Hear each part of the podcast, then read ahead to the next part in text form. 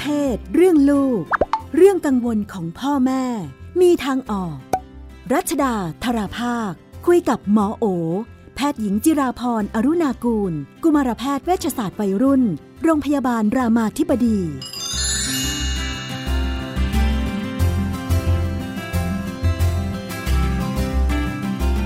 ในช่วงเรื่องเพศเรื่องลูกนะคะ เราอยู่กับคุณหมอโอนะคะ วันนี้มาดูกันเรื่องพัฒนาการเด็กบ้าง เด็ก แต่ละเพศแต่ละช่วงวัยเนี่ยพัฒนาการมันเป็นยังไงนะฮะอ่าข้อความจากครอบครัวที่มีลูกแฝดหญิงกับชายนะคะอายุหนึ่งครัวขวบหนึ่งขวบครึ่งหนึ่งขวบครึ่งเนี่ยอาตอนนี้อ่าคนผู้ชายเนี่ยเริ่มเดินต่อๆแต่ๆแล้วนะ แต่ว่าอ่าลูกสาวลูกแฝดผู้หญิงเนี่ยยังไม่ค่อยจะมี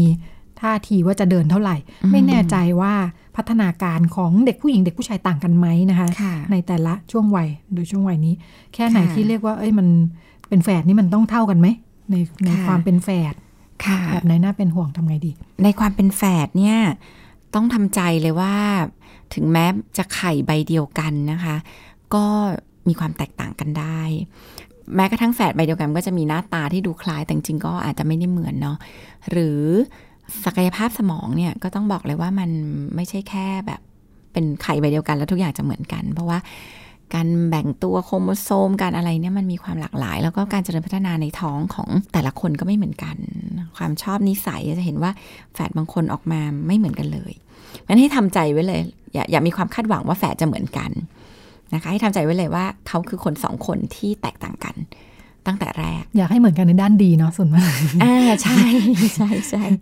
แต่ว่ามันความด้อยก็จะลำบากไปมันไม่เหมือนกันพี่นุ่นค่ะยังไงก็ไม่เหมือนกัน คือพี่น้องโตมาก็ไม่เหมือนกัน แฝดก็เช่นกันแฝดก็เช่นกันมันแต่ละคนมีความเป็นตัวของตัวเอง เพราะว่าบางทีพอมันมันมันจะมีความรู้สึกว่าก็เลี้ยงเหมือนกันอืมค่ะประเด็นคือเครื่องส่งอาจจะส่งเหมือนกัน แต่เครื่องรับรับไม่เหมือนกันเนี่ยยังไงคนก็ไม่เหมือนกัน ค่ะงั้นแฝดก็เป็นคนสองคนที่ไม่มีความ เหมือนกัน มันอาจจะมีคนที่คล้ายกัน แต่มันอาจจะมีคนที่ต่างกันสุดขั้วเลยเพราะฉะนั้นมันมันไม่เกี่ยวเนาะค่ะทีนี้สิ่งที่น่าสนใจคือขวบเก้าเดือนยังไม่เดิน อันเนี้ยอาจจะต้องมาดูเหมือนกันว่า เออมันก็ค่อนข้างช้า คือปกติเด็กขวบหนึ่งเนี่ยก็จะเริ่มยืนตั้งไข่นะคะขวบสามเดือนเนี่ยจะเริ่มเดินแบบเตาะแตะเดินเกาะเดินได้อะไรเงี้ยนะคะขวบครึ่งเนี่ยควรจะเริ่มเดิน ได้เหมือนกัน ถ้าดูไม่มีทีท่าจะเดินเลยเนี่ย หรือถ้ายังยืนไม่ได้เลยเนี่ย อันเนี้ยน่าจะช้า ก็ควรจะพาไปหาคุณหมอหน่อยนะคะ ว่ามีปัญหาอะไรหรือเปล่า เกี่ยวกับกล้ามเนื้อเกี่ยวกับอะไรไหมเนาะควรควรจะลองพาไปตรวจดูนิดนึงค่ะ ความเป็นเด็กผู้หญิงกับผู้ชายมีความมีเป็นตัวแปรไหมคะก็พบว่ามันก็มีความแตกต่างเหมือนกัน เด็กผู้ชายอาจจะทางทางด้านกล้ามเนื้อมัดใหญ่ ก็อาจจะไวกว่า แต่เด็กผู้หญิงทางด้านภาษาทางด้านอะไรก็อาจจะไวกว่าด้วยความที่สมองเป็นอย่างนั้น แต่ว่าอันนี้ก็เป็นเขาเรียกว่าเป็นภาพรวมๆกว้างๆมันมันไม่สามารถจะแอพพลายกับทุกคนค่ะเนาะไม่ได้แปลว่า เด็กผู้ชายจะทุกคนจะต้องไวกว่าเด็กผู้หญิงอ่าแต่มันแปลว่าโดยส่วนใหญ่อ่าก็เป็นไปได้ที่กล้ามเนื้อมัดใหญ่เขาก็จะแบบทำงานได้ดีกว่านะที่ผู้หญิงด้านภาษาบางทีเราจะเห็นว่าเด็กผู้หญิงพูดเร็วกว่าอะไรอย่างเงี้ยค่ะรวมทั้งการเป็นแฝดก็ไม่ได้ต้องมาเทียบกันเนาะไม่เอค่ะออันนี้ต้องระวังอาจจะมากค่ะๆคือมันอดไม่ได้หรอก เพราะมันเห็นอยู่ด้วยกัน เพียงแต่ว่าเราเทียบแล้วเนี่ยเราไม่สร้างความรู้สึก ให้อีกฝั่งหนึ่งรู้สึกไม่ดี อันนี้เป็นเรื่องที่ต้องระวัง หรือเทียบแล้วแม้กระทั่งตัวเราเองที่เราจะแบบพอมันมาเทียบกันแล้วเราจะทำให้เราเกิดการแบบอารมณ์ที่แตกต่างกันเนี่ยทำไมเธอไม่ได้แบบพี่ทำไมเธอไม่ได้แบบน้องเนี่ยอันนี้ต้องระวัง เพราะว่าต้องเข้าใจเลยว่าเรากำลังเลี้ยงคนสองคนที่เขาไม่เหมือนกัน คือถ้าตั้งธงแบบเนี้ย ความคาดหวังอะไรใด ๆ มันจะดีกว่า แล้วมันจะทำให้เราไม่ทุกข์กับการที่ทำไมไม่เหมือนคนนี้ และไอ้ที่เหมือนนั้นมันอยากที่อยากจะให้เหมือนแบบดีๆไอ้ที่เหมือนไม่ดีก็ไม่อยากให้เหมือนคือพ่อแม่เนี่ย ก็ก็คิดว่า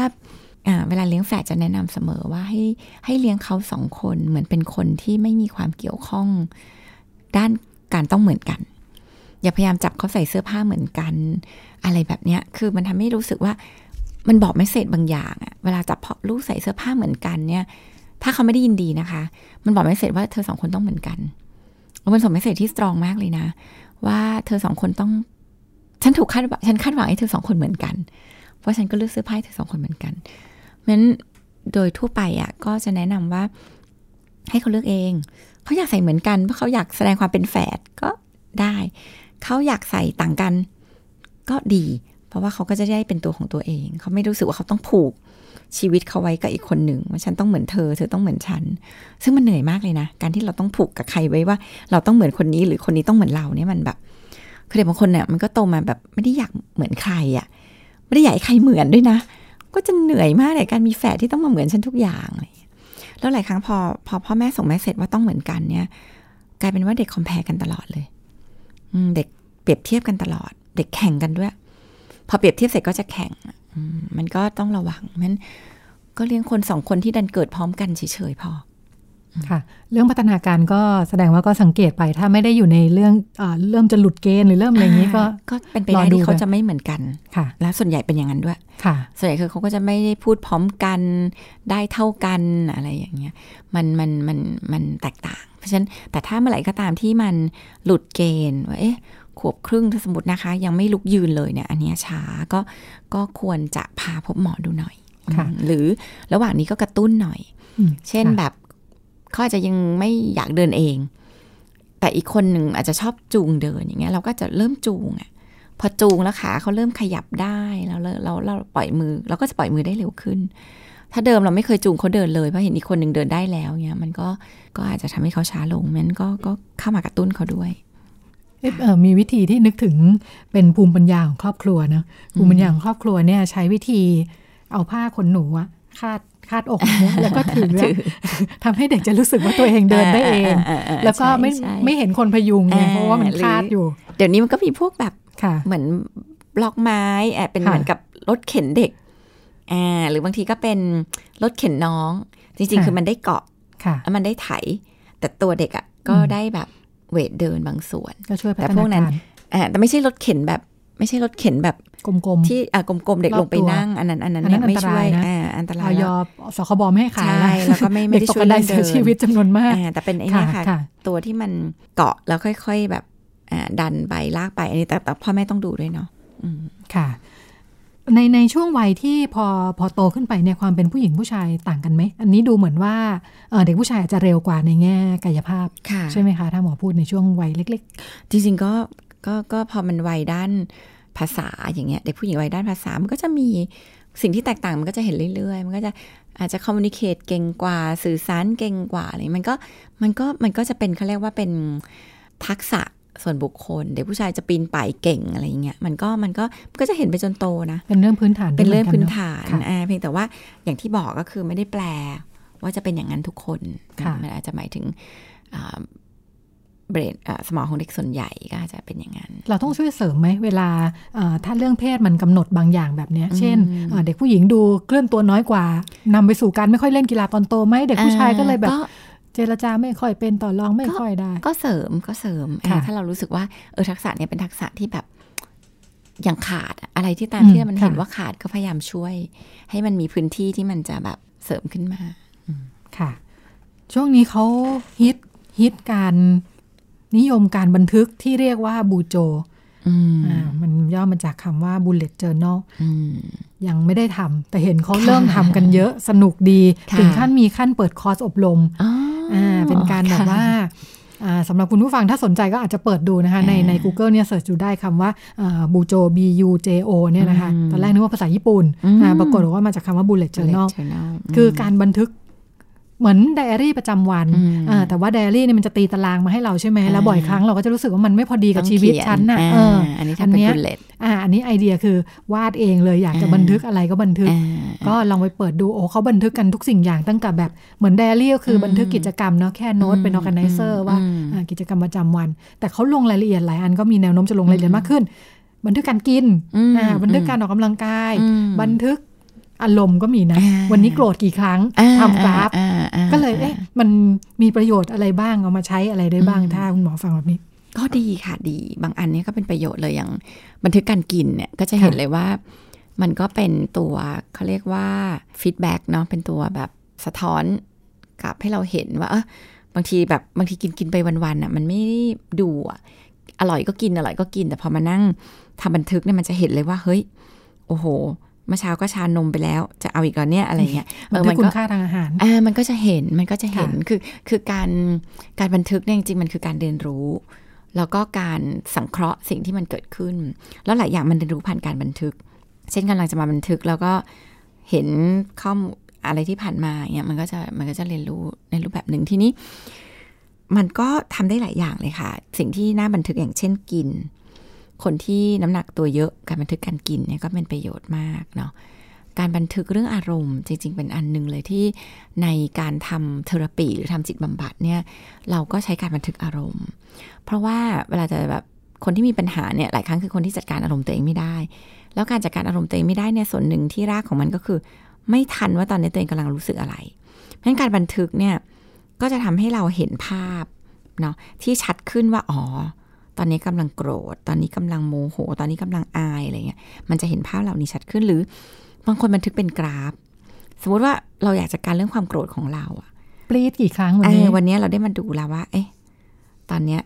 เออเวลาไหนกราฟบ้าพุ่งงกราฟพุ่งทั้งวันอะกราฟเลยโอ้ยวันนี้กราฟพุ่งเรามาลงบันทึกค่ะซิแล้วเสร็จแล้วมันมาสังเคราะห์ได้ว่า มันเกิดตอนไหนเยอะ ถ้ามาเห็นว่าความโกรธเราเกิดที่บ้านเยอะเลยอะที่ทำงานไม่มีเลย อ่ามันมันจะเริ่มมองเห็นอะไรที่แตกยอดไปว่าอ๋อปัญหาบางอย่างอยู่ที่บ้านเหมือนกันเนาะ เกิดจากอะไรนะทำไมเราปี๊ดบ่อยจังอยู่ที่บ้านอ๋อความคาดหวังกับลูกเราเยอะอะไรเงี้ยมันก็จะทำงานกับเราได้เยอะอุ้ยบางคนอารมณ์เนี่ยบันทึกได้หลายอย่าง บันทึกได้ตั้งแต่อะไรที่ทำให้เรามีอารมณ์ คือพอมีอารมณ์แล้วกลับมาเขียนว่าเราคิดอะไร มันก็จะเป็นเรื่องของคล้ายๆการทำ CBT ก็คือการทำเรื่องอ CBT ย่อมาจาก Cognitive Behavioral Therapy ก็คือการทำจิตบำบัดด้านความคิดเนาะก็มันจะเห็นเลยว่าอ๋อเราโกรธเนี่ยเพราะเราคิดอย่างนี้ ในการทำ CBT เนี่ยบางทีมันก็ให้เขียนต่อเลยว่า ลองปรับความคิดสิเราคิดอย่างอื่นได้ไหมอ่าพอปรับความคิดเป็นแบบอื่นแล้ว อารมณ์ตอนนี้เราเป็นไงบ้าง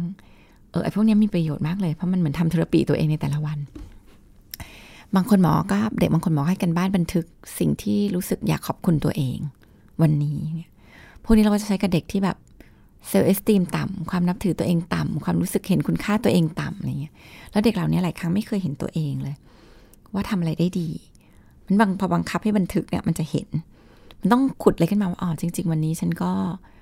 ยอมไปเรียนหนังสือโดยที่จริงๆฉันก็อยากโดดมากอะไรเงี้ยแต่บางทีหลายครั้งมันไม่ได้มองว่านี่คือเรื่องที่ควรจะขอบคุณตัวเองหรือ ควรจะชื่นชมตัวเองได้การทำบันทึกตรงนี้ก็ช่วยงั้นโดยส่วนตัวก็คิดว่าก็มีประโยชน์นะคะ มีประโยชน์ถ้าตราบใดที่เราทำให้มันเกิดประโยชน์ ไม่ใช่บันทึกไปขำๆหรือบันทึกแค่แบบเอาไว้สวยๆเอาไว้ถ่ายอันลนี้งก็โซมีเชีแนยวโน้มลเหมือนกันใช่อ๋อเพราะว่าเหรอเอ่อมันประดิษฐ์ประดอยกันได้ไงลงอ่าสีได้ก็จะเริ่มแบบใช้ไฮไลท์ทุกสีเลยที่ซื้อมาอ่าอ่าแล้วก็มีอ่าปากกาเมจิอะไรอย่างงี้ใช่ไหมคะไม่ประเด็นคือถ้ามันเป็นความอ่าสุขก็ทำได้ก็เป็นงานอดิเลกไปแต่เลยแต่ถ้ามันแบบค่ะกลายเป็นแบบ เสียเวลาแล้วเออเราต้องแบบอวดเรื่องนี้หรือเอามาอ่าโชว์โชว์ค่ะพราวโชว์เจ๋งเนี่ยมันก็ต้องอาจจะทำให้บันทึกเราเนี่ยมันถูกบิดเบี้ยว คือประโยชน์มันอาจจะถูกอืมบิดเบี้ยวไปค่ะเป็นอย่างอื่นค่ะอ่ามันอาจจะไปเป็นอย่างอื่นซึ่งอาจจะเป็นประโยชน์ก็ได้นะ เช่นแบบลงแล้วแบบโอ้โหยอดไลค์เพียบมันอาจจะเป็นประโยชน์แบบอย่างอื่นอ่าไป แต่ว่ามันก็ต้องกลับมาดูว่าเอ้เราทำเนี่ยค่ะเราต้องการประโยชน์ด้านไหนอืม ค่ะ แล้วถ้าเยอะไปบางทีมันก็จะทำให้เริ่มล้าไงอืมแบบต้องประดิษฐ์ต้องทำให้สวยไงคือ content แทนที่มันจะได้อะเวลาเออมันเป็นหเสียเวลาเยอะเสร็จแล้วมันเหนื่อยพอเหนื่อยค่ะเสร็จก็เลิกค่ะอ่ามันแทนที่มันจะทำอะไรที่มัน simply ง่าย ๆ ได้ประโยชน์มันก็มาเป็นอะไรที่แบบอืมเยอะค่ะขึ้นเหมือนเรื่องมอนิเตอร์เนาะเป็นการมอนิเตอร์แล้วก็ข้อมูลใช่จัดจัดระเบียบจัดระบบใช่นะแล้วหลายค่ะครั้งพวกเนี้ย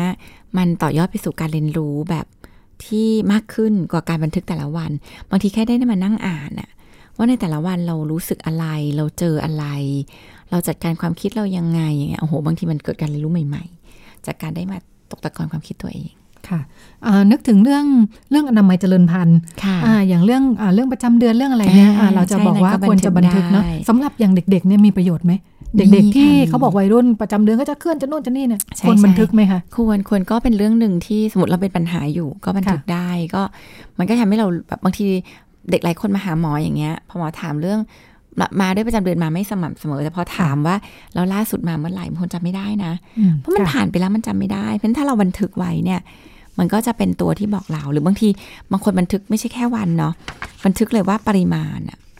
เออมันก็จะมีอย่างเดี๋ยวนี้ก็จะมีแอปอะเรคคอร์ดแบบประจำเดือนอะเต็มแผ่นอย่างเงี้ยบางทีพวกเนี้ยพอมนกลับมันรีวิวดูข้อมูลจะบอกได้เลยอะว่าอ๋อตอนนี้ประจำเดือนออกเยอะผิดปกติ อาจจะต้องหาโรคด้วยนะคะว่าเป็นจากอะไรอะไรเงี้ยค่ะมันบางทีพวกนี้ก็ก็มีประโยชน์ ถ้าเรารู้สึกว่ามันได้ประโยชน์อะกับการบันทึกเนี่ยก็น่าทำชวนเด็กๆให้บันทึกก็ดูดูเป็นประโยชน์ดีใช่ค่ะ อะไปเรื่องเล็กๆกันบ้าง เล็กๆอาจจะเป็นเรื่องใหญ่ บอกว่าดึงดั้งให้ลูกเนี่ยดีไหมอ่าดึงดั้งให้ลูกตอนเด็กๆจะจมูกโด่งขึ้นไหมอ่าคุณแม่เองสงสัย บอกว่าเนี่ยไปดูรูปตอนเด็กๆอะไม่มีดั้งเลยนะ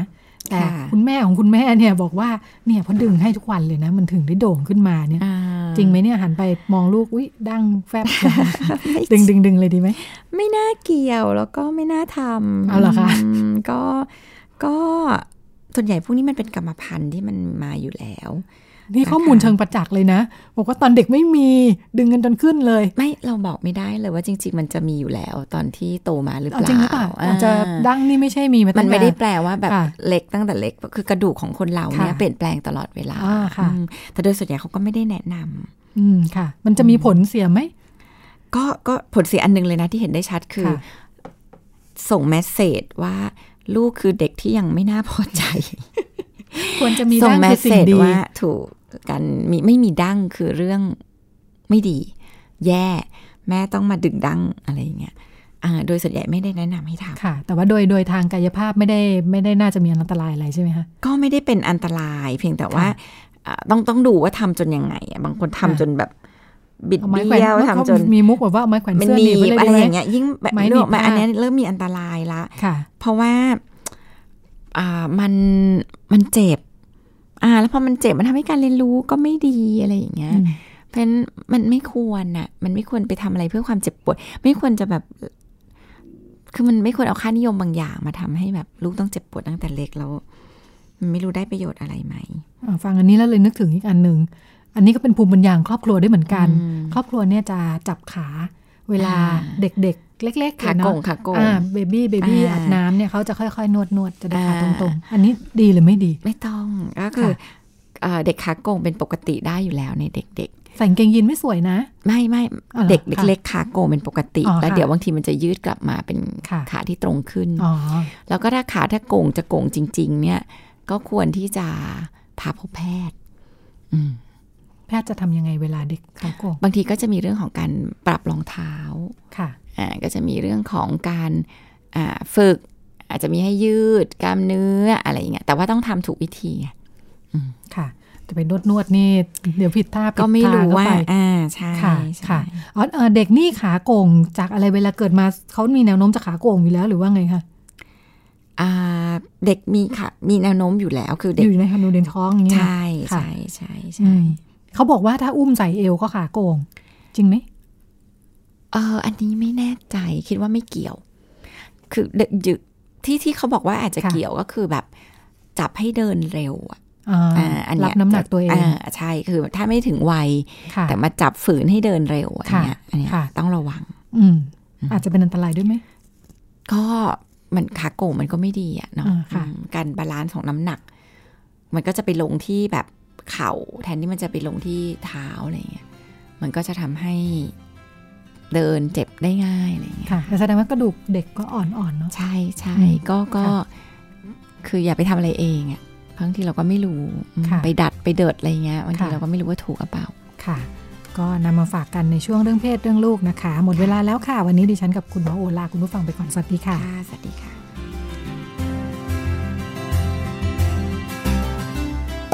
อบทุกข้อสงสัย เรื่องเพศ เรื่องลูก ที่ Thai PBS Podcast